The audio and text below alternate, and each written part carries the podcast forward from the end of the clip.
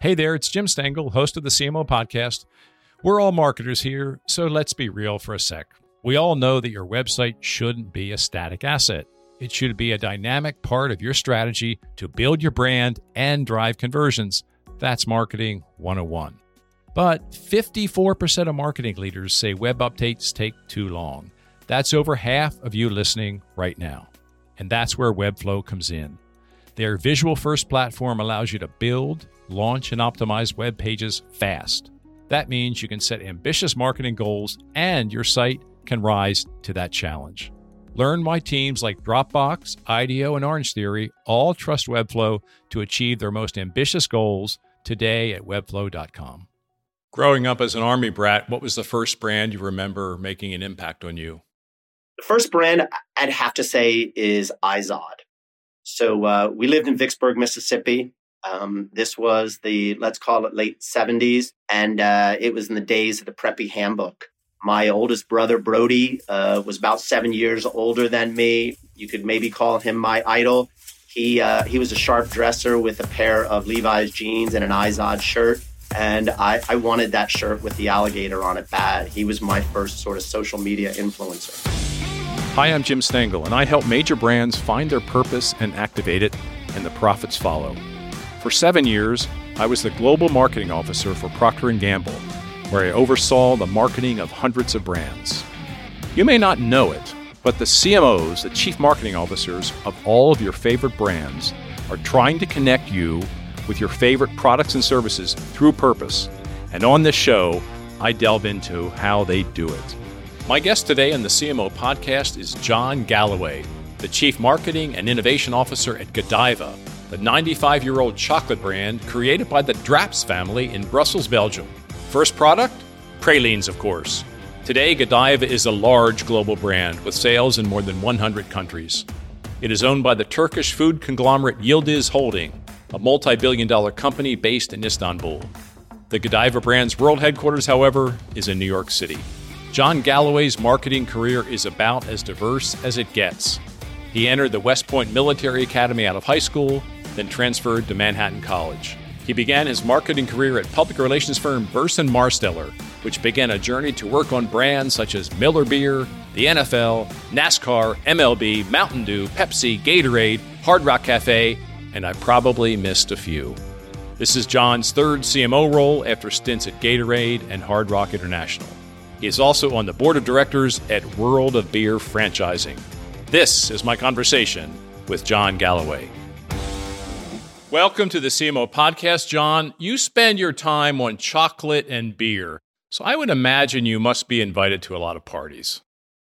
Wow, pre-COVID, uh, I was a little bit the life of the party, and uh, I, I would say that that's true, but uh, getting me to a party, you certainly have to worry about what you might have in your household. So I'm very likely to go through your cupboards and your refrigerator still to this day.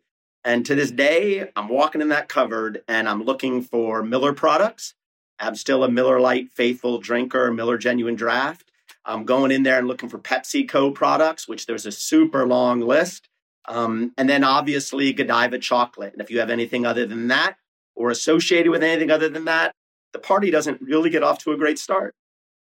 Well, this is a bit easier than if you work for P&G because you're crawling around bathrooms and garages and laundry rooms. That's a little bit more down and dirty. That's that's true. That's true. You know, in in the end at at PepsiCo, we certainly had the days um the, about as far as we had to go is to the cupboard to see if you had Cap'n Crunch and Life cereal. And that was, you know, between PepsiCo people, uh, eventually a bone of contention when we said to the people in Chicago at, you know, Gatorade, hey, we don't want to see uh, Gatorade, uh, Pepsi competing products around with you all. And they said, well, do you have anything other than Life cereal or Cap'n Crunch in your fridge? And we got into some good nature debates about that. Brand loyalty. Passion for the brands. That's that's Absolutely. what it's all about. So, are you more of a chocolate person or a beer person? I am more of a chocolate person today, to be honest with you. I'm a, a little bit of a hack runner, and that dark chocolate helps me. It was a habit I started uh, way before Godiva. And so every day, dark chocolate was in my diet before I came up here to New York to work on this business. Um, it's actually something that can be quite good for you. Um, so uh, dark chocolate is my thing. Still an occasional beer. You've had a an incredibly diverse career in marketing and much more diverse than most of our guests we've had on the podcast. But I want to go back to where that might have started. You were at West Point, and an astute officer pulled you aside one day and said something to you that changed your path forward. Could you tell us that story? Sure. So, uh, you know, I was at West Point. I, I grew up actually at the academy. My dad happened to be a professor at West Point, and so I had a you know first person view of what went on there. Um, I grew up as a military brat. The campus is phenomenal, great place to grow up, and I decided, hey, I enjoyed my uh, my high school days here. Why don't I just continue and go to the military academy? Um, I, I, had the the great great honor of entering into the military academy um, and following in the footsteps of my dad and both of my grandfathers. But when I got there, I realized maybe it just wasn't for me. Um, I think the academy agreed. Uh, maybe it was one day in formation, pink socks, one day in formation. I put a little flower in top of my M16, and I had a polite officer pull me aside one day and said, Galloway, I like you, but I think you're a little bit too much of a poet to be at West Point. And I took that as a sincere compliment. And uh, it's something that sticks to me to this day. You know, the, the leadership, that experience at West Point, you know, certainly keeps in my mind and, and is a part of who I am. But the poet is also a part of who I am today. You still went two years to West Point, right? I did do that. So I actually went for a, a year at the prep school at Fort Monmouth uh, the U.S. Military Academy Prep School, and then I actually spent a year and a half at West Point. Um, so I went my freshman year, your plebe year, which is the most awesome experience. You know, getting as low as you can as a human being. Um, and then during my sophomore year, uh, made the out and uh, moved on to Manhattan College in the Bronx, New York, and thought I was going to be a uh, sports broadcaster or a sports journalist at that time. And I set down that road, but you know, different things happened in the career and it didn't play out that way. Um, to this day, I'm a, I'm a big Army fan. Obviously, it's, it's still a part of my DNA, but it just wasn't for me. I wanted to be a sports broadcaster or sports writer also in college. Well, it's it's it's funny. I I my first job out of school, I, I worked for a company called Burson Marsteller, and part of the Young and Rubicam family. And ironically, I, I worked on the U.S. Army account. So I went in and they hired me because I knew what the ranks were. I could talk the talk. And I went in and recorded a video for our client. And we created this video news release of soldiers down in Honduras. And it was an amazing video of them in progress. I did the voiceover. We went and debuted it to our client and we shared it with them. And they said, We love this video. We love everything about it the edits, the pacing, the music but that voiceover is horrible.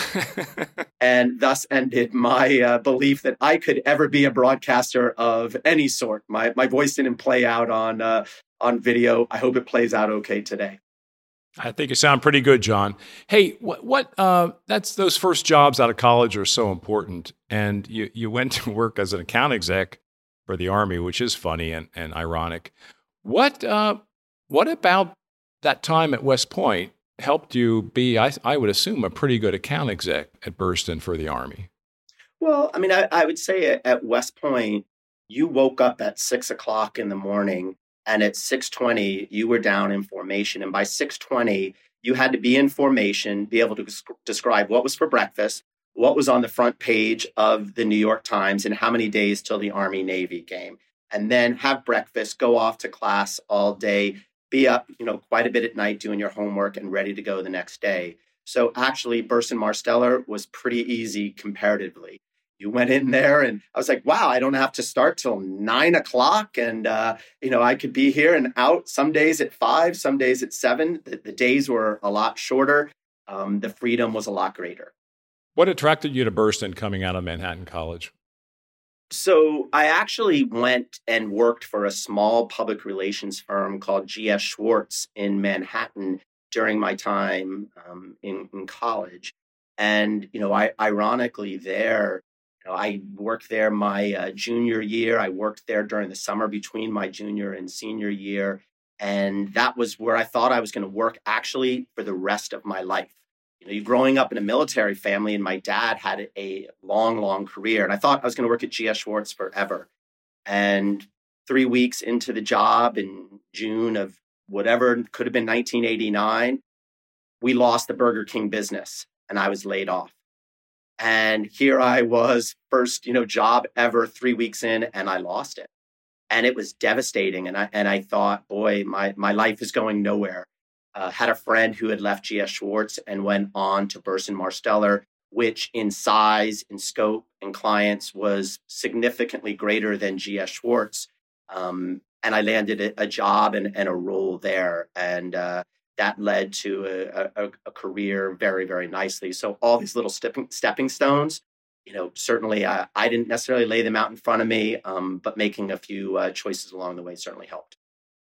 Well, you eventually left Burson and joined Wunderman, which is another great marketing services company.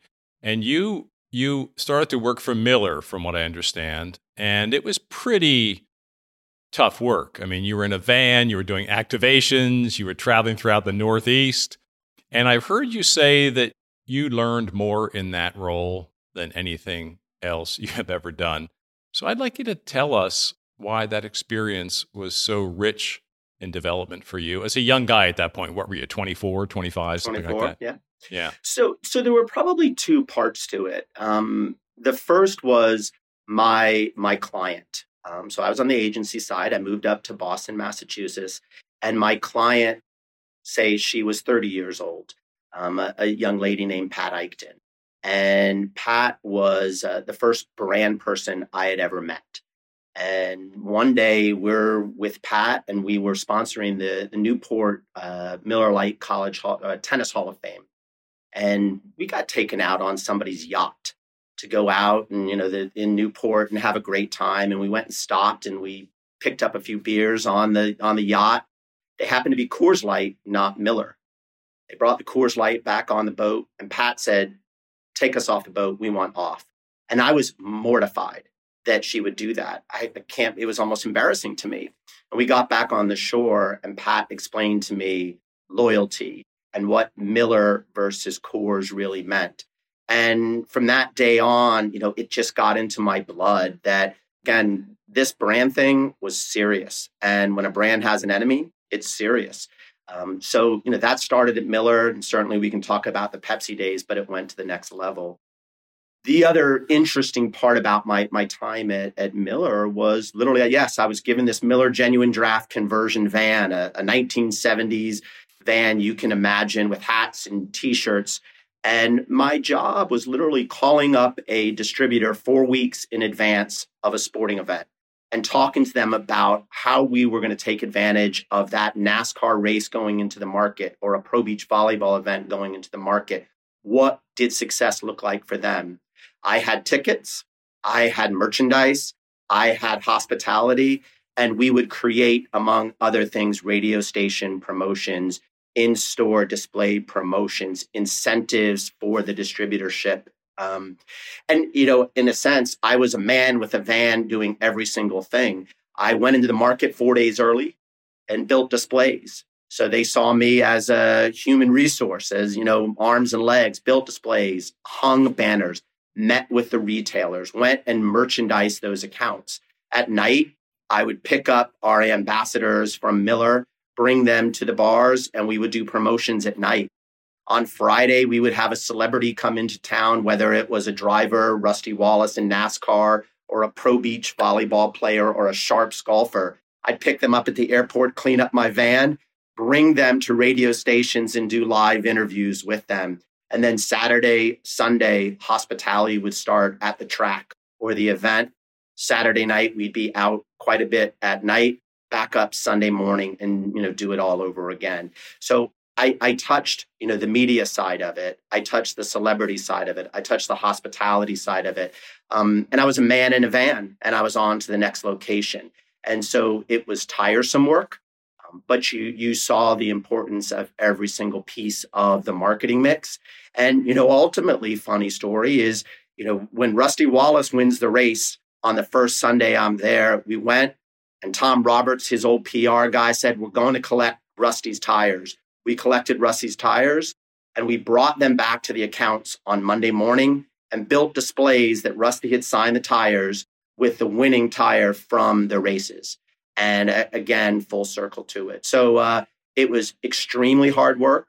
It taught me, you know, hard work, hard play, brand loyalty, and you know that that that certainly has has stayed with me through my career. What a great job for a 24 year old guy, though.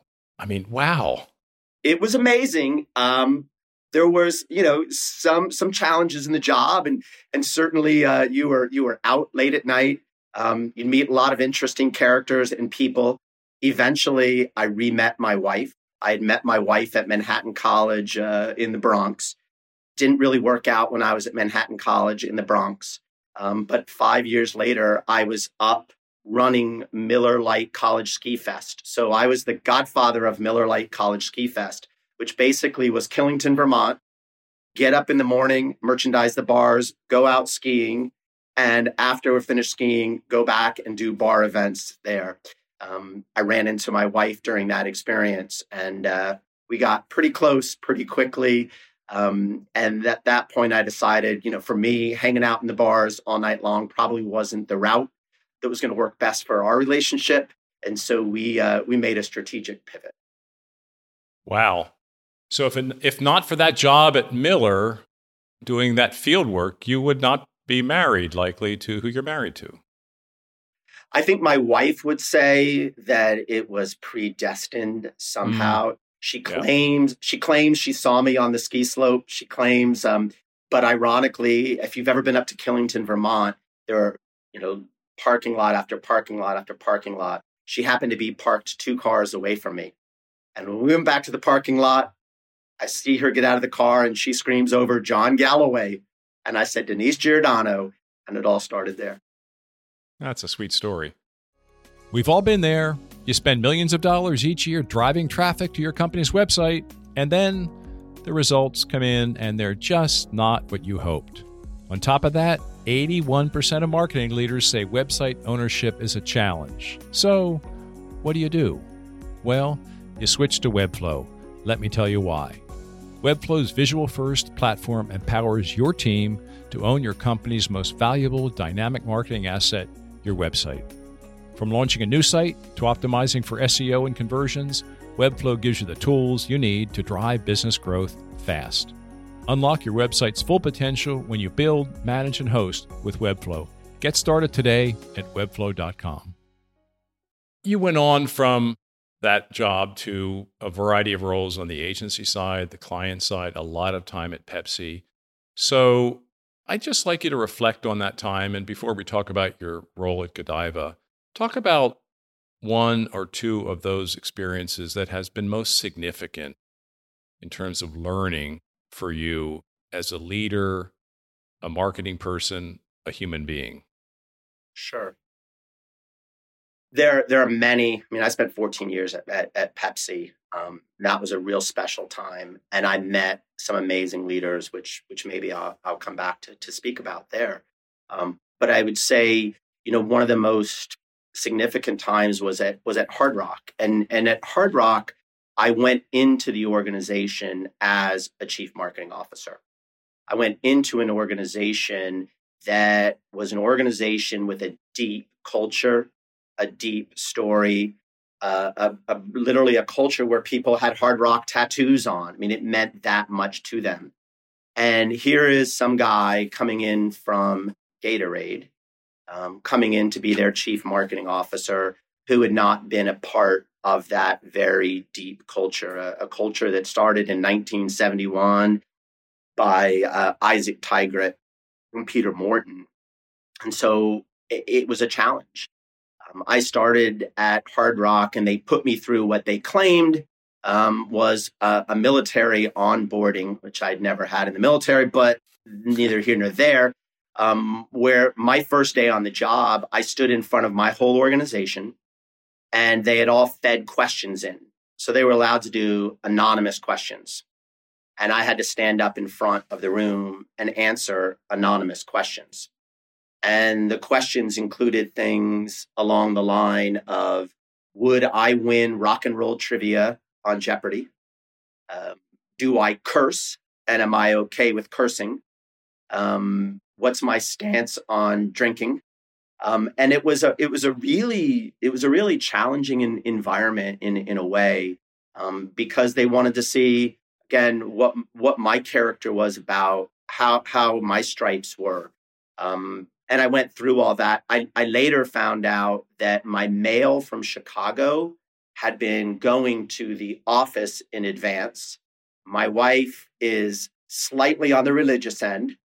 So my new assistant was getting all this mail from my wife with all this religious mail. And the rumor was at Hard Rock that I was definitely a very, very religious individual. And, uh, you know, that, that team was nervous about it. Um, what I'd say at, at Hard Rock was it, it took probably a year for me to feel like I was part of that family um, a year for me to feel like I was accepted into the organization. Um, seven years later, the experience at Hard Rock really ended with one of the two founders, Isaac Tigrett, at my house um, at a leaving do for my boss, Hamish Dodds, who was the CEO for me for eight straight years. So uh, it really came full circle for me you know, eight years later, having one of the founders in my house saying goodbye to uh, our CEO and having over 100 people pack into our house. We played a, a, little band together, me and four other friends from Hard Rock, a tribute song to uh, to Hamish, and uh, it was really special. But it it took a while to to get through and really impress upon that that team that I could be a part of that culture and a real contributor to it. What was the turning point, John? What, when did you feel like you had their trust and you had their confidence? My boss Hamish gave me some really good advice. Um, and you know, he essentially said for the first 60 days, don't make any pro- proclamations. I want you to really, really listen hard. And he had this crazy meeting cadence with me where every day at five o'clock I'd swing by his office and he'd ask me, How's it going? What are you learning today? Any challenges, any observations? So he, he was such a mentor and a counselor to me. And he was my sounding board for any frustrations, any observations to, to steer me along the course. And those 60 days really got me off to a great start. There were some individuals in the organization that probably weren't on on board with change to the company. And uh, you know i had to discover that in the first 60 days. I had to make some you know human resource changes in the organization and uh, had great counsel in, in doing so. And so once people saw that you know what i was there for was not to be the rock and roll expert but to take the brand into the next 10 years forward um, they, they started to bond when they saw the work ethic they started to bond when they saw my ability to listen they started to to bond. Um, and then when they realized that you know after six I was a pretty decent guy too, they started to bond. So I, I think Hard Rock became as much of a piece of my cultural DNA as any other brand I've played with. And I think when people saw that brand passion and the way I spoke about it, the way I learned the history about it, um, they started to understand that you know I could be a part of that family. And you know, honestly, I think it was fair. I, I don't, I, you know, I, I don't have any grudge that, you know, people waited a year to say, is this guy ready to be on board with us? Because it's a rich culture, it's an important culture, and it, and it's why that culture still thrives today. You talked about mentors a few moments ago. Could you highlight one or two who's been especially important for you in this journey? I, I have to say I've I've really really been blessed. Um, my my 14 years at, at Pepsi, I met some very very impressive people. There's a there's an individual who will be embarrassed by me using his name, um, but a guy named Dave Burwick. And I, I don't know if you've ever encountered Dave. Burwick. I know Dave. Mm-hmm. Okay, and uh, Dave's a special guy. Dave actually, I was working for Tracy Locke on site at Pepsi, and working on the which Mountain is an Dew agency. What right was an agency of Pepsi's. Yep. And Dave asked me to to jump over the wall and join the Mountain Dew group.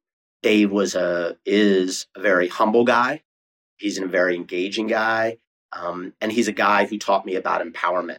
Um, you know, I I love to tell a story about Dave when I went in to complain to him that you know on a personal note I wasn't getting help from our bottlers on the Mountain Dew Hummer grassroots tour.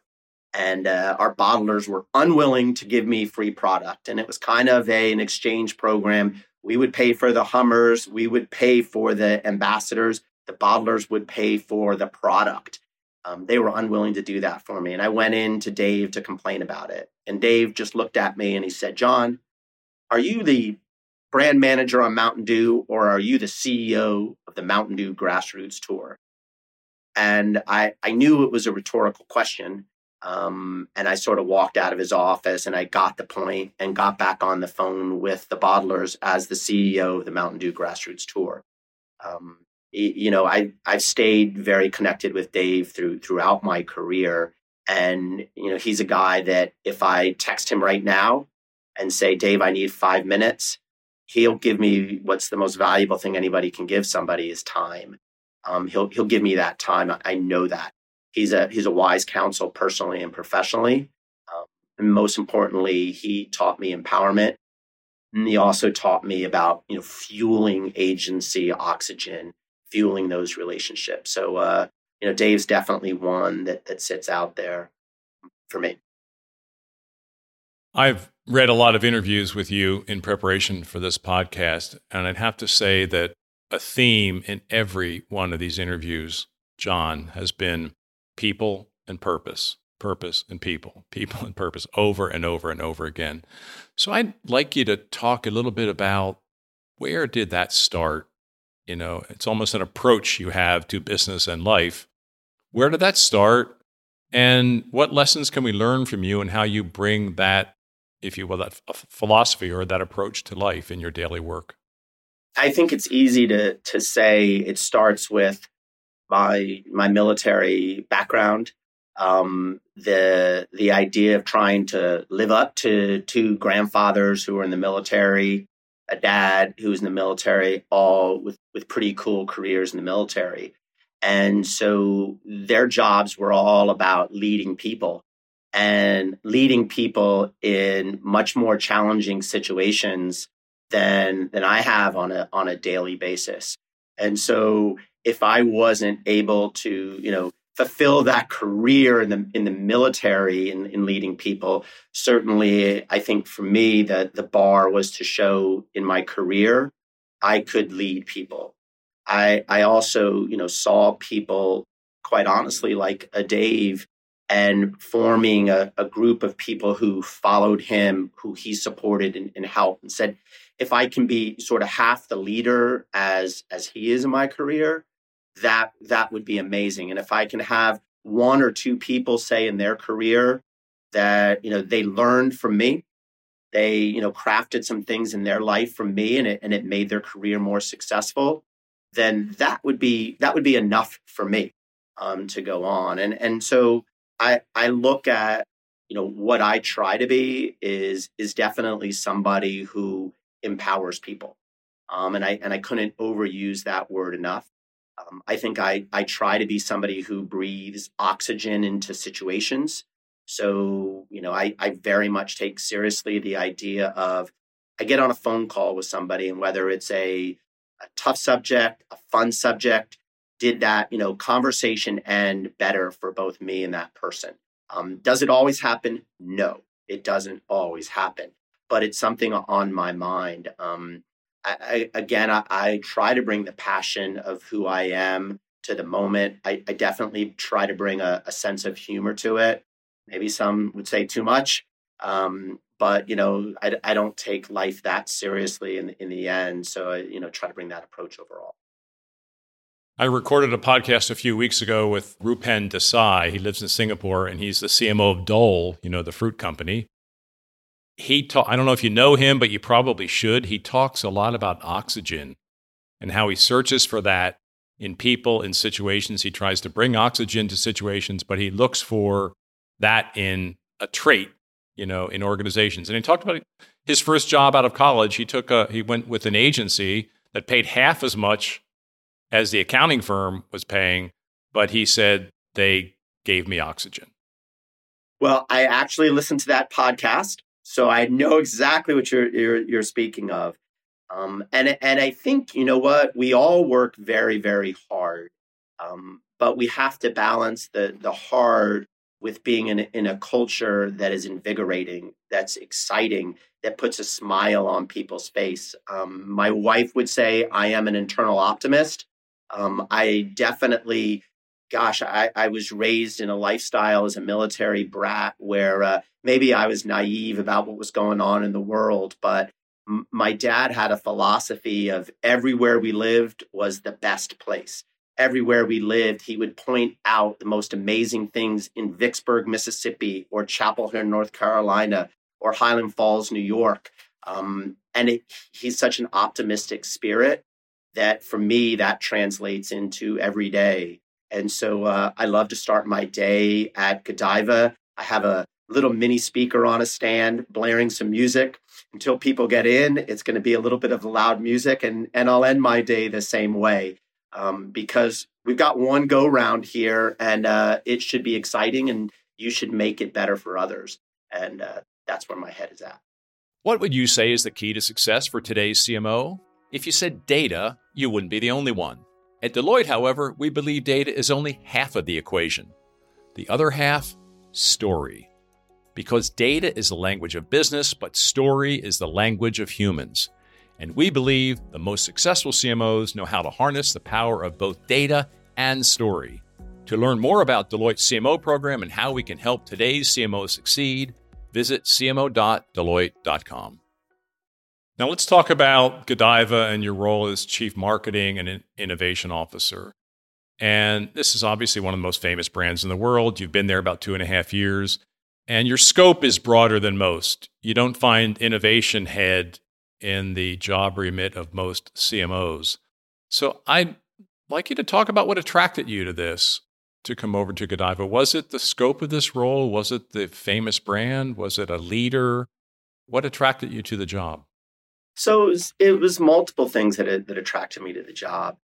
For me, I grew up definitely understanding the Godiva brand. I saw it in my household quite a lot. Um, I saw it in my household certainly uh, from my father to my mother every Valentine's Day, and or if somebody was in trouble, there would be a little Godiva there as well. Um, and certainly, I grew up with uh, with my wife going to the Godiva boutiques. Um, and that was a, an occasion in, in my family as well. So, from a brand perspective, it meant luxury to me. Luxury wasn't a space that I played in. So, with respect to all of the CPG products, this was to me a, a different opportunity to get into the luxury space. Um, that was exciting. One. The the second piece to it, as you said, was the innovation remit. Um, one of the things, quite frankly, that was a struggle for me at at Hard Rock was that while I was responsible for the, the marketing piece of it, on the cafe side, the food and beverage was a separate group. So while occasionally we could have input into the menu, that wasn't something under the remit. And Hamish will tell you more than once I came into him with a proposal to say I should take over the culinary side of the business, and he never bid on it. So uh, the opportunity to both oversee the product as well as the marketing just made sense. And and quite honestly, if somebody came to me today and said, "We want to pull innovation out of your remit, we want to take product development out of it," it would be hard for me to go forward because it because it's so much of what you know inspires our team. It's so much of how we build stories. It's so much of as I see the marketing agenda starts with the product you sell, the products you'll develop behind it. And it's actually a, a lot, a lot of fun. How did you get ready for that, John? You came in, you're not a scientist, you're not a, uh, what, a chocolatier, whatever they call the chefs in, in the chocolate world. Uh, how did you come in? And you were obviously well prepared to lead a marketing group. You sort of you did that at Gatorade, you did that at Hard Rock. But this was a new animal. How did you approach that? How did you get yourself ready? How'd you how'd you build confidence in your team and competency in yourself? So, a lot of reading, a lot of reading about chocolate, a lot of listening to our chefs. Our, our chefs are PR machines. So, uh, as I went and researched the individual chefs, there was some amazing podcasts talking about chocolate, the history of chocolate, what makes Godiva chocolate special. Our, our lead chef today, Chef Thierry, actually started as a chemist. And uh, so chocolate is a breakdown of chemistry to, to him, and, and he speaks at, at depth on that as, as well. So I tried to find out as much as I could about the business, the product. And then again, coming in, spending as much time as I could in Belgium, in Reading, Pennsylvania, at our chocolate centers of excellence, and just listening and learning from those individuals spending time with our r&d heads our commercialization folks and understanding really what makes this chocolate business tick. And then ultimately knowing that, you know, I was going to empower them to, to do their job. Look, I, I wasn't going to reinvent chocolate here at Godiva. Um, we've been doing this for, at that time, you know, 92 years. Um, I was going to just try to fuel and support them on their journey forward. I grew up near Reading, Pennsylvania. So if you want me sometime when I go home to run by the factory and, and do some sampling or quality testing, I'd be happy to do it, John. We you you have a standing invite from me to to come by and uh, we could do an amazing tasting with you. I, I think you would love it. I'm actually uh, I'm headed there tomorrow morning. Um, I generally go there every two weeks. Tomorrow morning, we're we're actually doing a Shark Tank at the the facility where any of the employees could come forward together and present ideas for us. And so the president of North America, um, myself, our head of HR in North America, our head of supply chain are all going to go sit and listen to the people in the factory pitch ideas to us on new product development, cost savings initiatives, HR initiatives, and uh, there'll be cash awarded to the winners. So I can't wait to hear what uh, those folks have to say because I also say, gosh, the, those folks in the plant are the the heart of the brand. They're amazing individuals. Um, they they work hard. They work, you know, up in the holiday time period, seven days a week. Um, if you see the Lucille Ball show, which is often quoted, that little film clip, that's not what it is. It's a lot harder work than that. Um, but our chocolatiers in the factory are really the the ethos and the heart of the company. Um, and, it, and it stems from the work, the, the passion, and the quality that they put into every single chocolate somebody tastes. So uh, they provide me oxygen. Being in Reading, Pennsylvania is is always something exciting. Everybody's been there through COVID. You know, there's there was no COVID slowdown or shutdown there. They just were there working. Um, so it's an amazing bunch of talented individuals, and I'm just lucky I get to go listen to them tomorrow. Is it the first time you're doing the Shark Tank at the plant? It's the first time we're doing the Shark Tank at the plant. So uh, we actually have a, a, new leader for the, the plant. Um, and it was her idea to come and, and inspire and, and really engage in dialogue with some of the, the factory workers there. And they're super excited about it. I'm a little scared, a little nervous, um, but I'm ready. I bet there's going to be so many ideas and such energy. So good for you. Good for you. Absolutely. We have to we have to check check in after that's over. I'm eager to hear what what the themes were. I'm I'm I'm definitely as well. Um, but I but I would say you know I had the opportunity to uh, to go down and, and work pre uh, pre the holidays on the line, and um, went down and spent two days boxing chocolates. And again, I'm I was guilty of the Lucille Ball moment, and uh, it was it was hard work, um, sometimes really repetitive work. Um, but I got to meet a number of individuals who've been working in the facility for 40 years. Um, and they were more passionate about this chocolate than, than anybody I've met in my life. Now, in the two and a half years you've been in this job, you've seen some remarkable changes. We're talking about agility and nimbleness right now. Of course, the pandemic hit and you closed a bunch of cafes and stores in North America. You're exploding your e commerce business from everything I've seen. You have strong growth in the big mass channels. You've had a CEO change and you worked for two really talented women. Uh, and your team that you talked about, the chocolatiers, and everyone, they're going right to the consumer with amazing content. I've seen some of it about chocolate, about Godiva. So that's a lot. So I'd like you to speak a bit about how you've evolved as a leader over that two and a half years with all of, of that change that you have been leading and managing through. I would say um, this has not been a role for the faint of, of heart, for for sure. Um, you know, I, I did come in to work for a for a leader who was a ex PepsiCo uh, individual who who brought me in here, and you know, she's no longer her Annie Young Scrivner. Um, we we literally on the the first two days talked when I joined about uh, a new strategy at the time, you know, two and a half years ago, that we were going to take CPG back.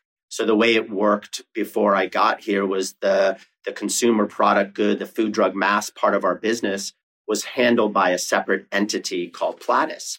And we had two brands, if you will, almost two brand campaigns, one for food drug mass and one for boutiques. Within two days here, I was told we're going to take CPG back. And that was a fundamental shift for the organization based out of New York because, as you would know, it's very different when it's your own store versus when it's somebody else's store and, and your timelines and your sell and your, your thinking. Um, that was a dramatic shift. As you said, we've had leadership changes.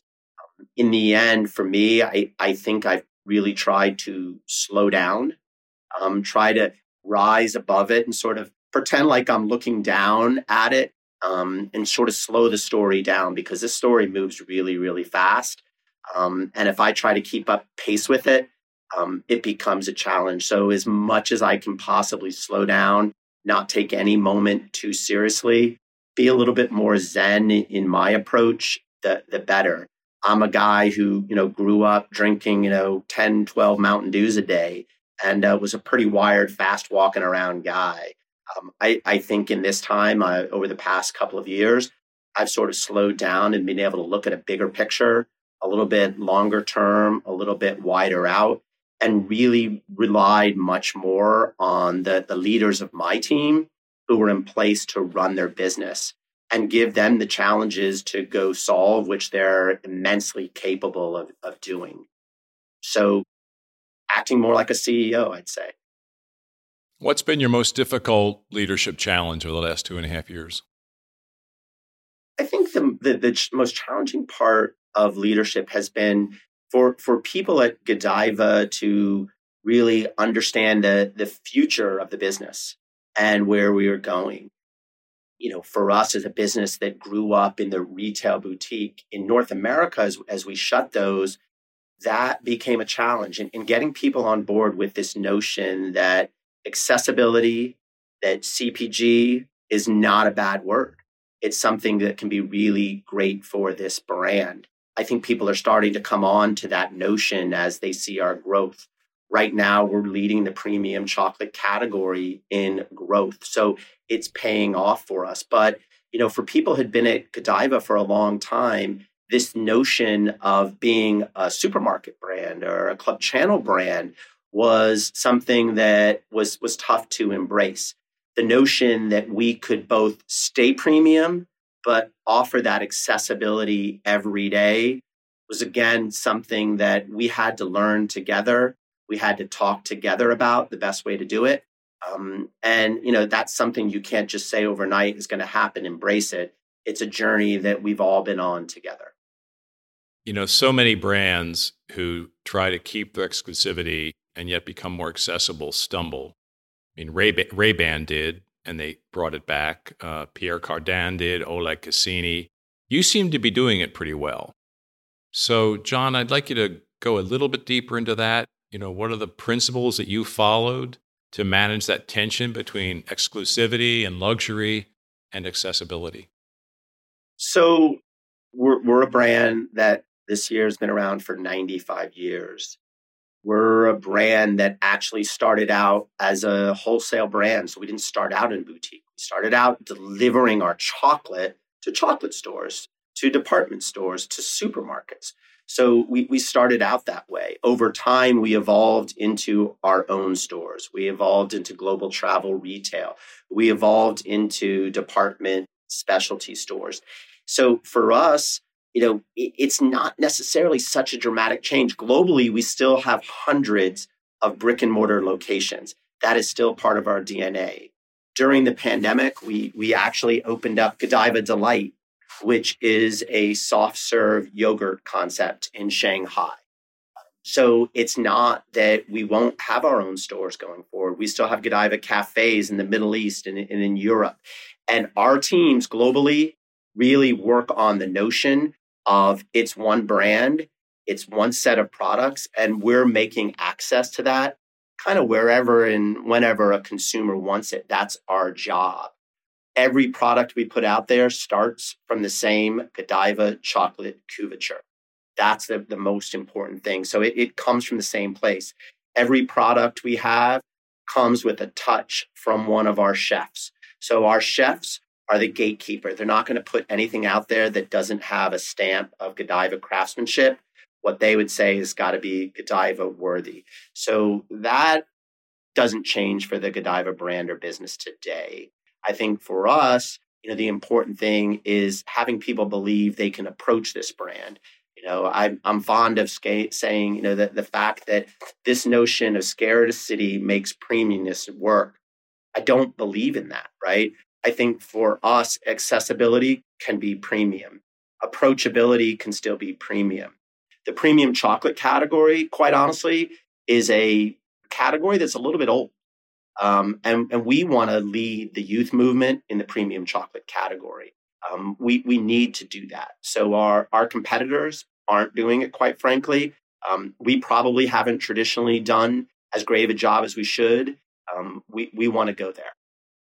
Okay, John, I want to move to the last section of this great discussion, and we call this the creator brief. And we're, this is designed to get insights about you and, uh, and your approach to life and business and brands. And the first question is What is your most loved Godiva treat?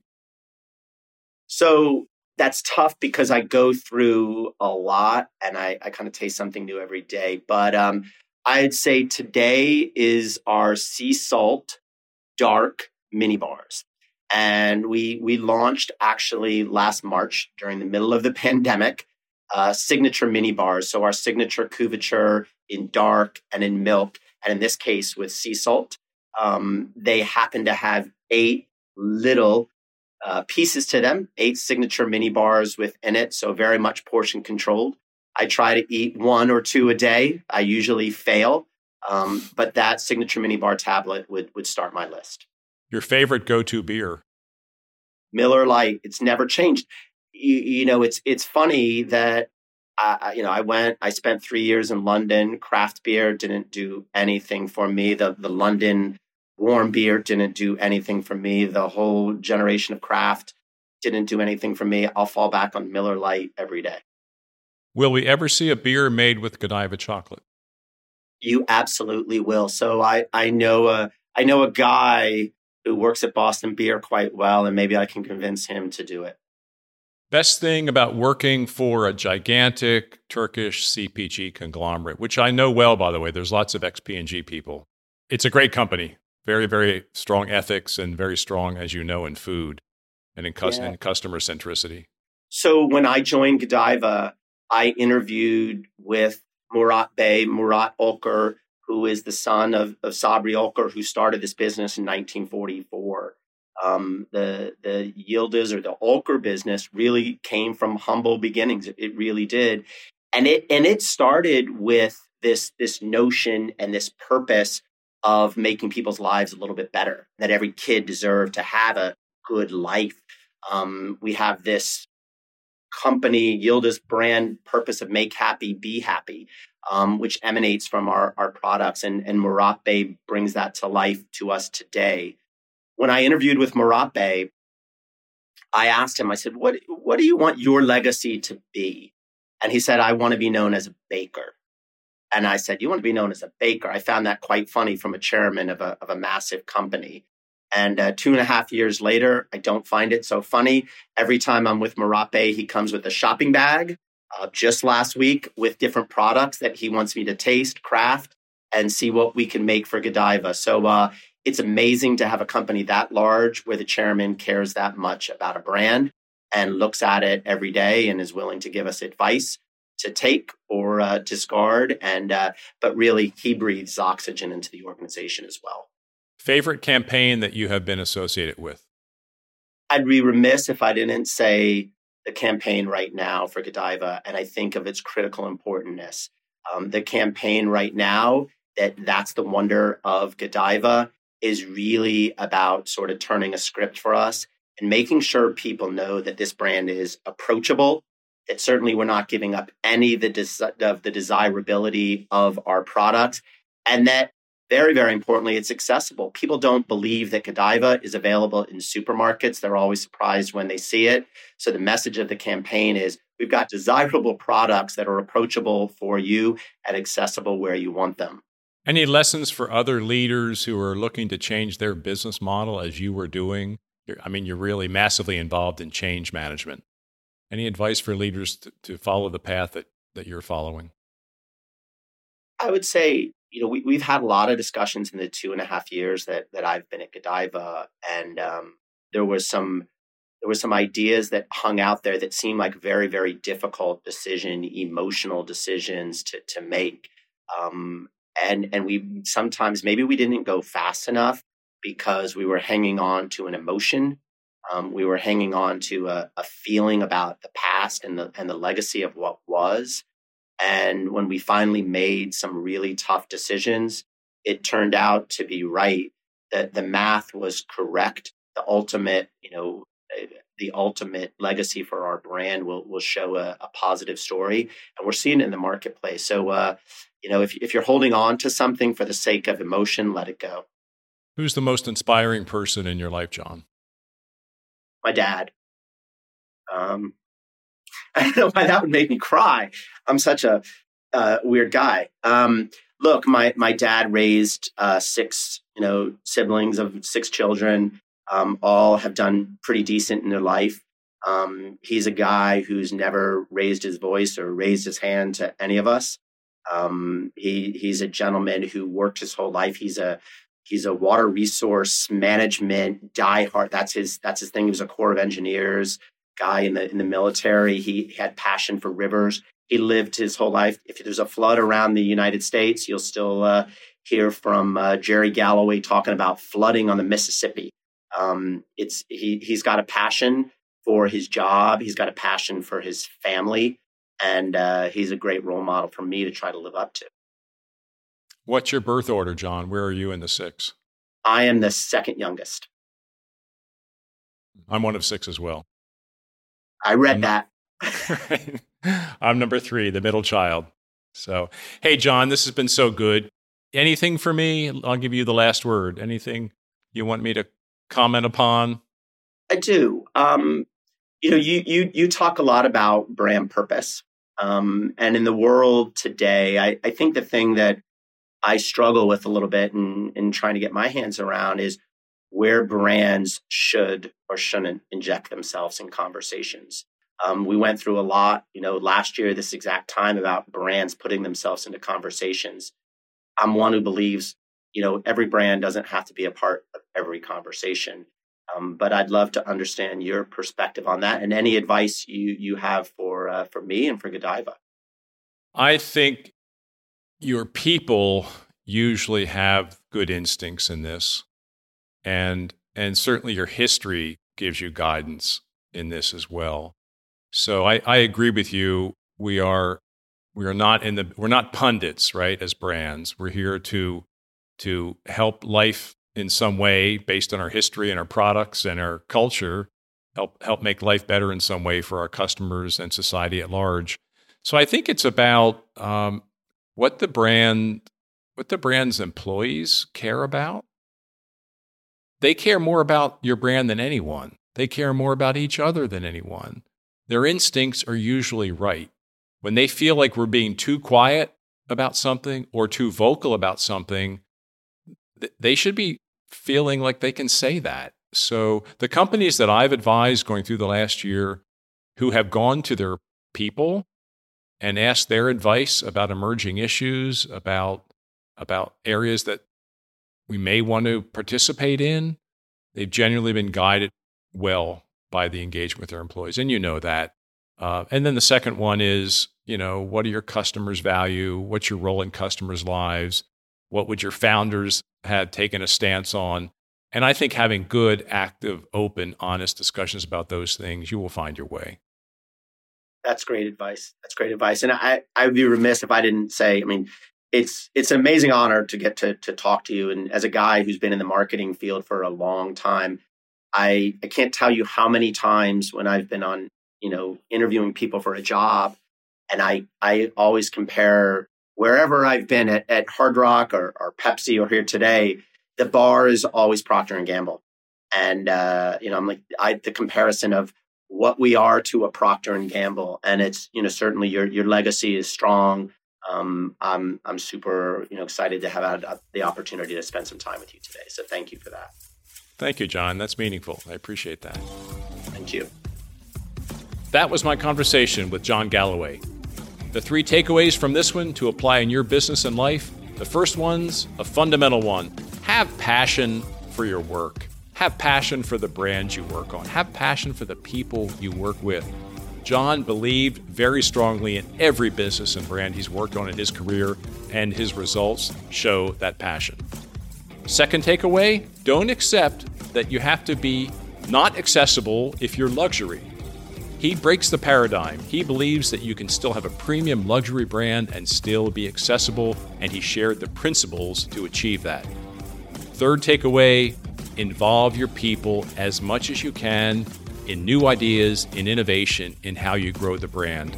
John was leaving this podcast to go to a Shark Tank at their plant, their factory in Reading, Pennsylvania, where the people who work on the lines, the production lines, the process lines, are going to share their ideas for Godiva and how to grow the brand further.